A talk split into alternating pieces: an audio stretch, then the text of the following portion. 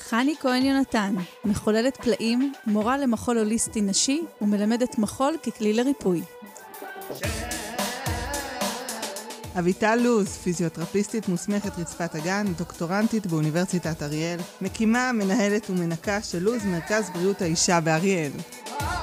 ואנחנו המתחלפות. פודקאסט קונבנציונלי הוליסטי בנושא בריאות נשים. ברוכות הבאות לפרק השני בפודקאסט המתחלפות, והיום אנחנו נעסוק בנושא הרחם.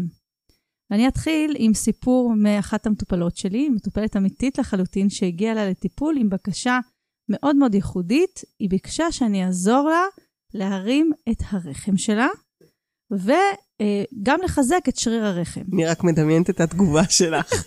כן, זה היה באמת בקשה ייחודית. אז שאלתי אותה קודם כל, למה את חושבת שהרחם שלך צריך להתרומם, ולאן את חושבת שהוא צריך להתרומם? יש איזושהי סיבה. אז היא אמרה שהיא קראה ברשתות ובפרסומים שיש אפשרות לחזק את הרחם ולהרים אותו, ובכך בעצם להימנע ממצבים של צניחות רחם בעתיד. הבחורה הייתה בחורה מאוד צעירה, אחרי לידה אחת או שתיים, וכמובן שלא הייתה לה שום צניחה, והמצב שלה היה בסדר גמור, והבדיקה שלה הייתה תקינה לחלוטין. ואחרי שבדקתי אותה, סיפרתי לה בעצם, הראיתי לה אטלס, ופתחתי לה את כל הקטע האנטומי, והסברתי לה איך תלוי הרחם, ממה הוא מורכב, איזה עצבוב יש לרחם, שיש לרחם עצבוב אוטונומי בלבד, ושהרחם בעצם תלוי על מערכת של ליגמנטים ורצועות, שאי אפשר להשפיע עליהם באופן רצוני. ואני חייבת לומר שהיא לא השתכנעה בכלל מכל ההסבר האנטומי המפואר שלי, ובכך נפרדו דרכנו, כאשר היא הלכה לחפש מישהי אחרת שתעזור לה להרים את הרחם שלה ולחזק אותו.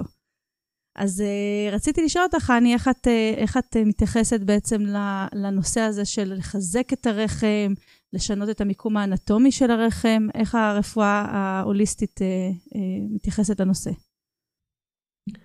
אז דבר ראשון, בואי נסביר מה זה אומר רחם חלשה. את מרשה לי לדבר בלשון נקבה? חופשי, חופשי. רחם חלשה זה כשאנחנו, אם אנחנו לוקחות בלון, שיש לו מסה מסוימת, ואנחנו מנפחות אותו ומוציאות את האוויר, ומנפחות אותו ומוציאות את האוויר, אז המסה שלו הולכת ומדלדלת, ובעצם הוא נעשה אה, פחות מוצק ויותר חלש. אז זה דימוי שאני אוהבת לתת אה, לרחם אחרי לידות חוזרות ונשנות, שהיכולת של הרחם אה, לייצר צירים אפקטיביים עשויה ללכ, אה, ללכת ולרדת. עשויה להיפגם אצל נשים ולדניות. אישה יכולה להגיע למצב שהיא מרגישה צירים וחובה צירים, ובפועל הלידה לא מתקדמת. וזה מה שקורה, או עשוי לקרות כשיש רחם חלשה. מסכימה, אביטל? עד כאן אני מסכימה לגמרי. אמ, ברפואה ההוליסטית כן מדברים על האפשרות לחזק את הרחם, כי קודם כל הרחם היא שריר, נכון? נכון. הרחם היא שריר. ושריר אה, יכול להתחזק, הוא יכול להתחזק והוא גמיש ויש לו את הדינמיקה שלו. אגב, בהקשר הזה יש עוד הרבה שרירים בגוף שהם פנימיים, באיברים פנימיים, ופה בדיוק אולי נקודת המחלוקת, שאני לא בטוחה עד כמה שאנחנו באופן רצוני יכולים אה, לחזק אותם, אבל תמשיכי.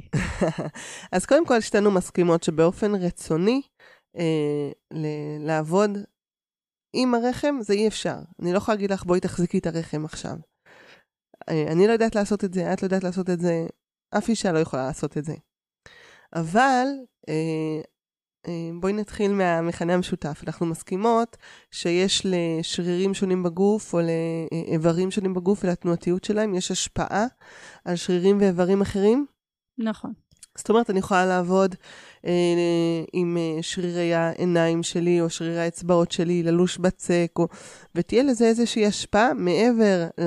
לאצבעות. אם אני לשה בצק, אם אני עובדת עם הספינקטרים של העיניים, או של האוזניים, או של השפתיים, כמו שלמשל מי שמכירה, אני לא יודעת, שיטת פאולה, אה, למשל, עובדת על העיקרון הזה. כל הגוף שלנו הוא כמו מערכת של גלגלי שיניים. וכשאנחנו מפעילות אה, שריר מסוים, הוא בהכרח משפיע על שריר אחר. נכון. ו... ולכן אני לא יכולה להפעיל את השריר של הרחם שלי, אבל אני יכולה להפעיל שרירים אחרים באופן uh, קשוב, באופן uh, מודע, uh, באיזושהי uh, צורה מאוד ספציפית, ובאופן כזה זה כן יכול להשפיע על הרחם. את יודעת, שבוע שעבר שמעתי משהו מעניין, אמרו לי שאפילו אה, לעצמות יש את התנועתיות שלהן. שאפילו עצ- עצמות דינמיות. זה... עצמות דינמיות ונבנות ו- ו- ונהרסות אה, כל הזמן, זה תהליך של בנייה והרס, אנחנו יודעים את זה, זה, זה דבר שהוא נכון. אני חושבת שנקודת המחלוקת העיקרית שלי זה טיב ההשפעה וישירות של ההשפעה. אני מוכנה לקבל אמירות כמו, אה, לרחם יש אספקה דמית, כולנו mm-hmm. יודעים, אחרת אה, הוא לא היה עובד או היה מתפקד, והתנועתיות של האגן, של הגוף בכללותו, משפרת את זרימת הדם אל, אל האגן, ה, אה, האגן הקטן, ובכך יכולה לסייע לחילוף חומרים יותר טוב של שריר הרחם. מה שקשה לי מאוד לקבל זה, אה, זה אמירות שאני יכולה באמצעות קשב, או באמצעות הפעלה של שרירים אחרים, להגיע לחיזוק אה, משמעותי של הרחם עצמו. Mm-hmm. ואני אסביר לך למה, כי, כי בפיזיולוגיה אנחנו יודעים, אנחנו עושים אה, אימון כושר, אוקיי? איך mm-hmm. אנחנו יודעים אם השריר יתחזק? אז קיבלנו אותו במצב שהוא יכול להרים קילו אחד, נגיד, ועבדנו איתו, חיזקנו אותו, עשינו איתו תרגילים, ואחרי שבוע הוא יכול להרים שני קילו, אוקיי? זה סוג של אה, פעילות שאני יכול ממש לכמת אותה ולהגיד ככה השריר יתחזק. או לחליפין, רצתי עשרה קילומטר, התאמנתי, אני רץ עשרים קילומטר, זה משהו מדיד, זה משהו כמותי, זה משהו שאני יכול להעריך אותו, זה משהו שאני יכול להשפיע עליו. איך אפשר לעשות אה, את אותה אנלוגיה, לקחת את המילה חיזוק ולהשתמש בה אה, לתאר את המצב של שריר הרחם. זה כמו שתגידי לי, אני אה, מאמנת את שריר הקיבה. אני מאמנת אה, ומחזקת את אה, שריר, אה, את השרירים העוטפים את המעי. או את הוושת, גם שם יש שרירים חלקים, גם שם יש מערכת של שרירים שמתווכת על ידי המערכת האוטונומית, מאוד מאוד דומה. את בעצם אומרת שכדי לחזק שריר, חייבים להפעיל אותו באופן... רצוני. רצוני. נכון. הוא חייב לפעול, נכון? נכון. נכון. אז בואי אני אשתף אותך במחקר, את מאוד מאוד אוהבת מחקרים, נכון? מחקר... Uh, uh, שקראתי בספר המוח הגמיש. את מכירה את הספר? מכירה. אז את מכירה שהוא כותב שם שאדם יכול לישון ולחלום שהוא מחזק איזשהו שריר, הוא יכול לחלום שהוא מרים אה, משקולות של 50 קילו ולקום עם שריר מפותח. זה לא מפותח, אני גם קראתי את המחקר הזה, וגם למדתי את ה, את ה, קצת את התחום הזה באמת של השימוש בדמיון. כן. ממש שימוש בדמיון, בשיקום. אז יש, יש באמת אה, השפעה מאוד מעניינת של דמיון וחשיבה על פעילות שרירית. למשל, חלק משיקום, וגם אני עשיתי, השתמשתי בטכניקות האלה כשעבדתי בבית חולים במחלקה אורתופדית, אז מה שהיינו אומרים למטופלים שחוו ניתוח גדול והיה להם קושי אה, להפעיל שרירים מסוימים, או נגיד תפקוד מסוים נפגע, הם לא מצליחים ללכת או להרים רגל למדרגה. אז חלק מההכנה שלהם לתפקוד האמיתי היה להגיד להם, עכשיו תדמיין שאתה מרים את הרגל אל המדרגה וחוזר וממש עושה סטים. כן. זה אפשרות אחת שהוא מדמיין מתוך עצמו, ואפשרות נוספת שהוא מסתכל על עצמו מבחוץ, זה דמיון שונה ומשפיע אחרת. זה מאוד מאוד מעניין, לא ניכנס לנושא הזה, אבל באמת מצאו שדמיון של הפעלה כן. מפעיל אזורים מוטוריים דומים לפעולה עצמה. זאת אומרת, נמצא איזושהי קורלציה בין הפעולה המחשבתית הקוגניטיבית שאני עושה להפעלה של אזורים מוטוריים אה, שעושים את הפעולה הזאת בפועל. לא נמצא שהפעולה הזאת, שהשרירים הללו הספציפיים, יתחזקו יותר. זה לא נמצא. זה, זה, זה, זה אפשר להם לעשות את הפעולה, אה, להתרגל אל הפעולה, להסתגל אל הפעולה כהכנה, אבל בסופו של דבר הם היו צריכים לעשות את הפעולה בפועל. זאת אומרת, אי אפשר היה להסתפק רק בדמיון, ושוב, גם כאן אנחנו חוזרים לאותו עיסוק, שזה מערכת מוטורית. האם במוח הגמיש נאמר שאני עכשיו מדמיינת שהפריסטלטיקה שלי אה, בזמן השינה תהיה יותר איכותית, ואז אני ארזה יותר, כי הפריסטלטיקה שלי נהייתה יותר אני טובה. אני בעד שתנסי. ואני יכולה לנסות, אני מדמיינת את זה לרוב. הנה, שיעורי בית, אביטל. שיעורי בית, כן. לנסות לדמיין שהפריסטלטיקה שלי הרבה יותר טובה. תסבירי רק מה זה פריס... פריסטלטיקה זה תנועת המעי, תנועת העיכול. כן. אז אני יכולה לדמיין עד מחרתיים שתנועת מערכת העיכול שלי מאוד מאוד יעילה, מאוד מאוד אפקטיבית, מסופקני אם זה מה שיקרה. את יכולה לצחוק עד מחר, בעיניי זה ניסוי נהדר ונפלא, שלא עולה לך לא כסף ולא ייסורים ולא כאבי. ובאמת, לדעתי, אם את- אפשר לנסות אם את את בחורה הכפפה. רצינית, קחי את זה. מי מה, מהמאזינות שלנו רוצה להרים אה, ניסוי מהסוג הזה? אבל, אה, אבל באמת, אני חושבת שזה זה עיקר הסוגיה. המערכות הפנימיות של הגוף זה מערכות אוטונומיות. בואי נחזור שנייה למכנה המשותף, אני רוצה להתעכב עליו. דיברנו על זה שזרימת דם מיטבית באזור של האגן ולרחם, שהיא אה, יכולה לשפר פעילות שרירית, אה, למטב, הייתי אומרת להיטיב. להיטיב, להיטיב עם פעילות שתהיה השרירים. כן, מיטבית. כן, זאת כן, אומרת- זה חד משמעית. אם אישה לא רוקדת ריקודי בטן, לא עושה תנועתיות של האגן, אם אישה אה, לא נמצאת ב- ב- בתנועה, ייתכן ש... אה, מצבה יהיה פחות טוב מאישה שרוקדת ריקודי בטן, שמפעילה את האגן, שרצה, שעושה תנועתיות. זה באמת, אני חושבת שמבחינת הסכם השלום בינינו, אנחנו בהחלט, יכול, אני יכולה לחתום על הדבר הזה. זאת אומרת, היא, אנחנו מדברות פה על אה, אה, ניצול מרבי של יכולות הרחם. אם את רוקדת ריקודי בטן, אני פה באה ל- ל- לשווק פה כלי... אה, טיפולי, כלי טיפולי שהוא באמת מדהים. מי שרוקדת ריקודי בטן, היא מאפשרת לגוף שלה להגיע למצב המיטבי שלו. חד משמעית. חד משמעית, ואני חושבת שהיום אה, זו, זו אחת המשימות שלי גם בתור פיזיותרפיסטית, לא רק בנושא של, בפריזמה של רצפת האגן ו, וטיפולים בנשים. הנושא של תנועתיות, אנחנו, אנחנו דור כל כך לא תנועתי, אנחנו דור שכל כך אה, אה, ישבני, מנהל אורח חיים מאוד מאוד ישבני. אה, אם אנחנו רובנו מפעיל, נפעיל את האמת צעדים שלנו בפלאפון, אם נתייחס אליו, אז אנחנו נראה ש, שהתפקוד שלנו בסדר גודל של 1,000-1,500 צעדים ביום, כאשר ההמלצה של ארגון הבריאות העולמי, עשרת אלפים צעדים ביום כדי רק לנהל אורח חיים סביר. כן. ואתה צריך ממש להתאמץ ולצאת מגדרך כדי לשמור על רמת פעילות אה, מומלצת ותקינה של הגוף. אנחנו כולנו, כמעט כולנו, ממש ממש מתחת. אז בפריזמה של בריאות האישה, בפריזמה של אה, רצפת האגן, של רחם, של כל האזור הזה, בוודאי שתנועתיות היא חלק, היא כלי מרכזי שאנחנו עובדים איתו, וכלי אה, רפואי לכל דבר. ככה אני מתייחסת לזה. אני רוצה להגיד, אה, רק הזכרת ריצה, אז אני רוצה להגיד שריקודי בטן יש להם אה, יתרון, בתור אחת שבאמת נכשלה כישלון מוחץ ב... בריצת אלפיים, ופשוט לא, לא, אין לי את זה, אין לי את זה בריצה. שלצערי הרב יש הרבה זלזול אה, ב- בריקודי בטן, ותמיד מחפשים את ה- את ה-TRX או את ה... משהו שבהכרח כרוך בסבל, ואני חושבת שזה משהו... בזיעה, ובזיעה, כן. נכון. ובסבל וזיעה, דווקא בריקודי בטן לפעמים אנחנו מזיעות פה ברמות אה, מטפטפות פה על הרצפה. נכון, וגם מעלות דופק. כן, וגם- אבל אין סבל. יש הרבה צחוקים, ואני מרגישה שהרבה נשים, ברגע שהן לא סובלות ואין את האלמנט הזה של איסורים בתוך הפעילות גופנית, אז הן מתחילות לזלזל. ואני חושבת שפה זה כן אה, משהו שאני ואת, יש לנו פה שליחות. לומר לנשים, תנועה זה לא חובה אה, נכון, נכון. לעשות התעמלות ובא לי למות, כמו שהמוטו. של אביטל. כן, אז באמת אני אספר למאזינות שהייתה תקופה די ארוכה, אני חושבת שכמעט שלוש שנים, שבהם אני ניסיתי אה, להצטרף לטרנד. אה, הייתה, נרגעת? נרגעתי, נרגעת, כן. ברוך השם. אה, יום כן.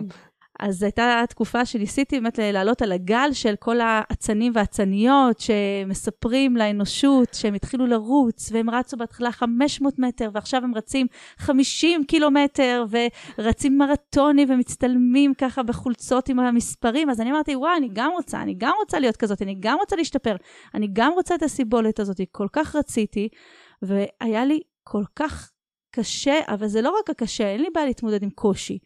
אבל פשוט סבלתי. וניסיתי לרוץ בחוץ, בטבע, וניסיתי לרוץ על... לכמה אה, קילומטרים הגעת? בסוף אני הגעתי לשישה, שבעה קילומטר, אבל הרגשתי, מכובד מאוד, אבל הרגשתי שזה לא שווה את, ה, את הנזק ואת הסבל שאני, שאני גורמת לעצמי.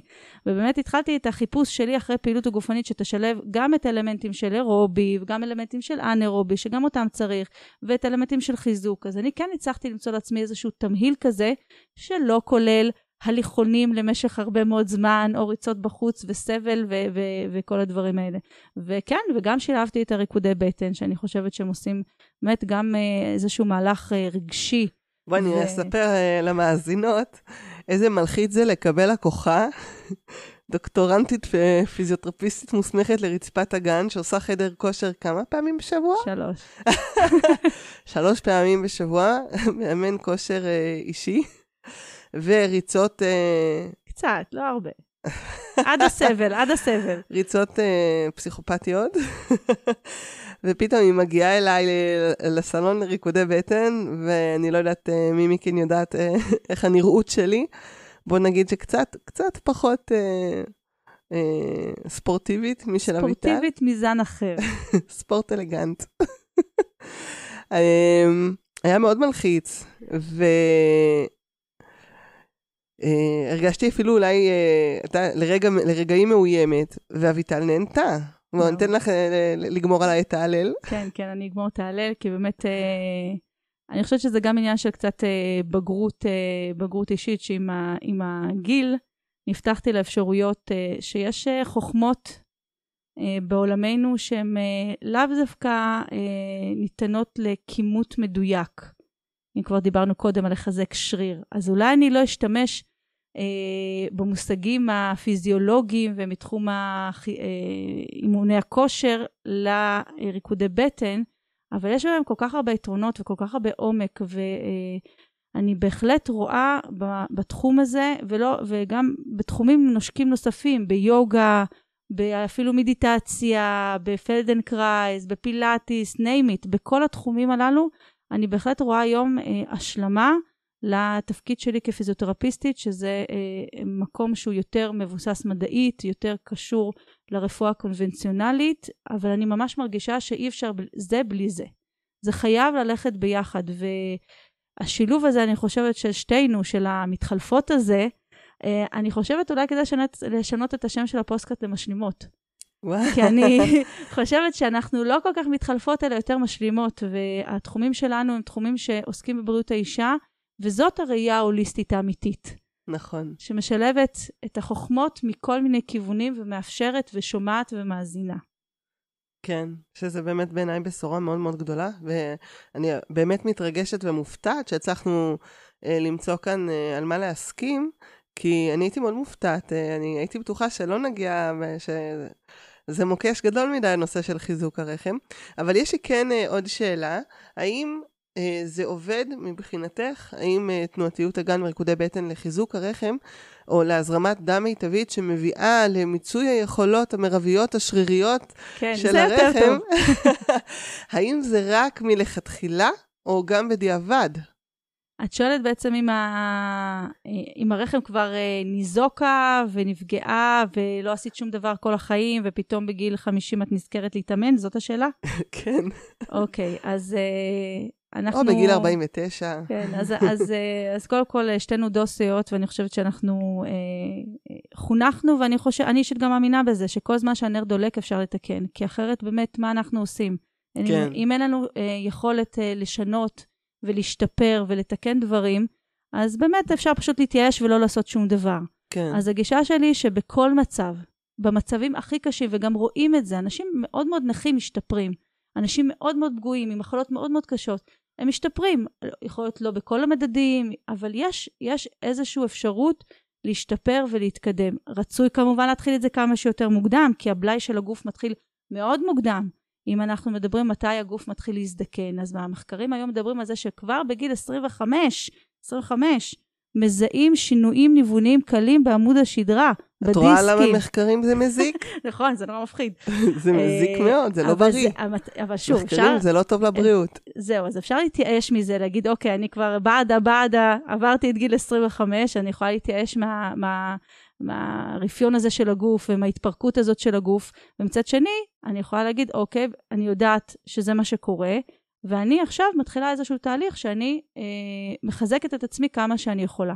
אז אמרת שאנחנו נשים מאמינות, וכנשים מאמינות אנחנו מאמינות שכל עוד הנר דולק אפשר לתקן. אז uh, אני רוצה uh, לקחת את זה לנושא של uh, מיקום הרחם, צניחות והרצועות שלו, שאת רוצה לומר את הגישה שלך?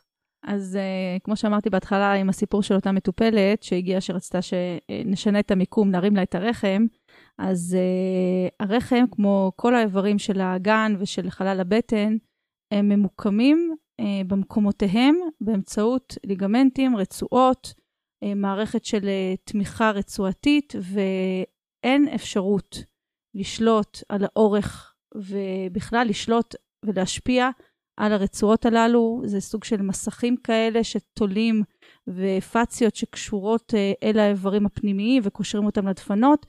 אין אפשרות uh, רצונית להשפיע על האורך של הרצועות הללו. ולכן בעצם זה, זה אני, אני מדמה את זה קצת אולי בלון, מסטיק, איך שאת רוצה, אה, שבעצם ברגע שהרצועות הללו נמתחות, עוברות מתיחה מאוד מאוד משמעותית, אין לנו אפשרות כמעט, היא מינימלית מאוד, מלהחזיר אותם למקומם.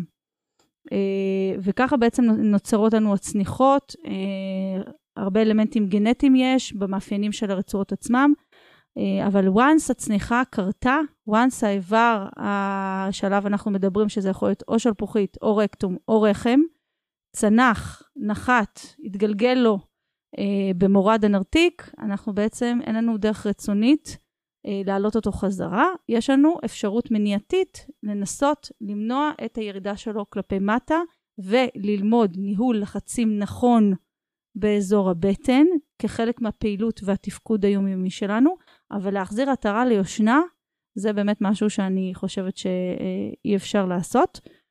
ואולי אצלכם אה, זה עובד אחרת. אז האם זה אפשרי אה, אה, לעשות הרמה של הרחם באמצעות תנועתיות הגן או ריקודי בטן? אה, אני לא יודעת, אני לא יודעת. אני חושבת שאישה שיש לה צניחה, אה, יכולה לנסות, שתנסה. יכולה, כל עוד הנר דולק, יכולה לנסות אה, אה, לרקוד ולראות אם היא נהנית מהריקוד. אז אה, נזק, אני לא חושבת שזה יכול לעשות. מה את אומרת כאשת המקצוע? אני אומרת שריקודי בטן יכולים בהחלט להרים את המצב רוח, ופחות להרים צניחות. אני חושבת שהיחיד... יכולים להזיק? להזיק במקרים של לא, צניחות? לא, לא הייתי אומרת שיכולים להזיק. לא להזיק. לא, לא להזיק. אה, אני חושבת שהיחיד שיכול באמת להרים אה, צניחות זה הכירורג בחדר הניתוח. הקדוש ברוך הוא. הקדוש ברוך הוא, ואנחנו, באמת, זה לא מהתחומים שלנו. אה, אני חושבת שמאוד מאוד חשוב הטרמינולוגיה וה... בכל התחום הזה, הטרמינולוגיה ותיאום הציפיות. כי כשמטופלת מגיעה אליי לטיפול עם בקשה של להרים צניחות או לחזק את הרחם, אני לא יכולה לקיים את הבקשה שלה. אני גם לא יכולה להשתמש במונחים הללו. ואני חושבת שהעולם ההוליסטי, אם הוא היה קצת יותר מדויק בטרמינולוגיה שלו, לנו כאנשים מהאזור הקונבנציונלי היה הרבה יותר קל להכיל אותו. וזה היה הרבה פחות, אה, היינו מייצרים כנגד הדבר הזה אנטגוניזם. אז uh, אפשר לדבר על... Uh, אני uh, לא מרימה רחמים, אני מרימה מצב רוח לנשים עם צניחת רחם. נכון, זה אפשר לחתום זה. אפשר לחתום. מעולה, אז אנחנו נסיים כאן. כן? כן. ניתן, ניתן קרדיט פה למי שמקליט ושורד כדי לספר, הלל פישרמן. תודה רבה, הלל. תודה, הלל. וניפגש בפרק הבא.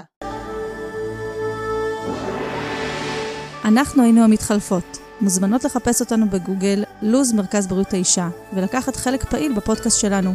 הכנו עבורכן טופס אנונימי, בו אתן יכולות להעלות נושאים ושאלות, ואנחנו נשתדל להתייחס אליהם בפרקים הבאים. לתכנים נוספים בנושא נשיות הוליסטית וקורסים וירטואליים, מוזמנת לקרוא באתר שלי. חפשי בגוגל לחולל פנאים חני כהן יהונתן.